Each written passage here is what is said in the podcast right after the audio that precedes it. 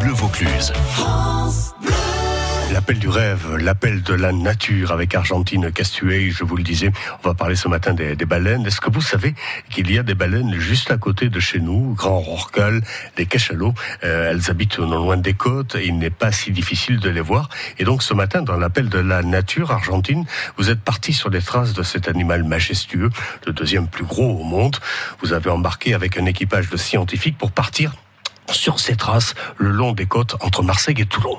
Mais où est passée notre baleine? Nous avons aperçu son souffle. Nous sommes au large de Sanary avec l'équipage de Regard du Vivant. Nous scrutons l'horizon en attendant qu'elle sorte sur le bateau. La pression est palpable. Pression, hein C'est qu'il y en a une, mais où elle est?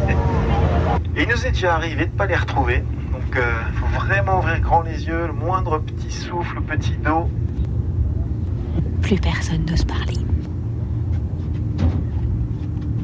Là, elle sort à gauche.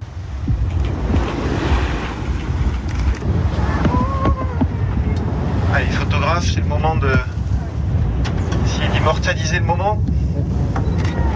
Silence sur le bateau, nous sommes tous subjugués par ce spectacle fascinant de la nature. Deux rorcales côte à côte de plus de 15 mètres, à quelques dizaines de mètres de nous seulement. Le temps s'arrête. J'ai vu leur souffle euh, sortir de l'eau. C'était magnifique à voir, vu que j'en ai jamais vu de ma vie.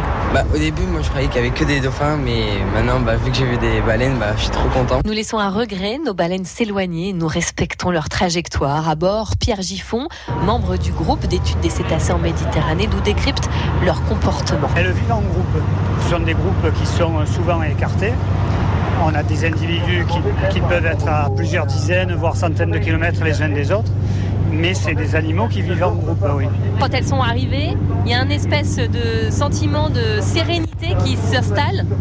Mais c'est vrai qu'on a cette sensation que moi personnellement j'ai déjà vécu euh, en kayak et je m'interroge. Est-ce qu'elles dégagent quelque chose peut-être? Voilà, peut-être qu'elles émettent des infrasons ou quelque chose qui nous échappe un peu, mais ça, ça, c'est pure supputation, rien de scientifique là-dedans. Ça a une très bonne ouïe, mais par contre ça n'a pas de sonar.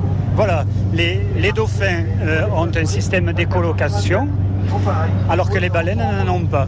Les, baleines euh, entendent comme nous, mais elles entendent très bien sous l'eau et les sons peuvent se propager euh, à, plusieurs centaines de kilomètres. Et c'est pour ça qu'elles peuvent communiquer entre elles sur de très grandes distances. Et il ne faut pas oublier non plus que les, les rorquals sont des animaux qui sont taillés pour la vitesse. Alors elles peuvent faire des pointes à 50 km/h. Les grands moments de la journée, bah, je pense que pour tout le monde, ça aura quand même été euh, l'observation de, de le fait de pouvoir les entendre respirer euh, en surface, euh, c'est assez euh, mémorable. La mer, c'est un peu une chasse au trésor permanente. Puis on sait jamais ce qu'on va rencontrer, c'est un peu la surprise. Faut pas forcer les rencontres et toujours le faire de manière respectueuse. Des milliers, des millions, des milliards de merci Argentine Cassuet d'avoir passé cet été avec nous. Merci pour cette dernière belle rencontre avec les baleines. Vous pouvez, si vous voulez réécouter ces moments-là, des moments passionnants, palpitants, retrouver l'ensemble des émissions qui ont été diffusées cet été sur notre site francebleu.fr.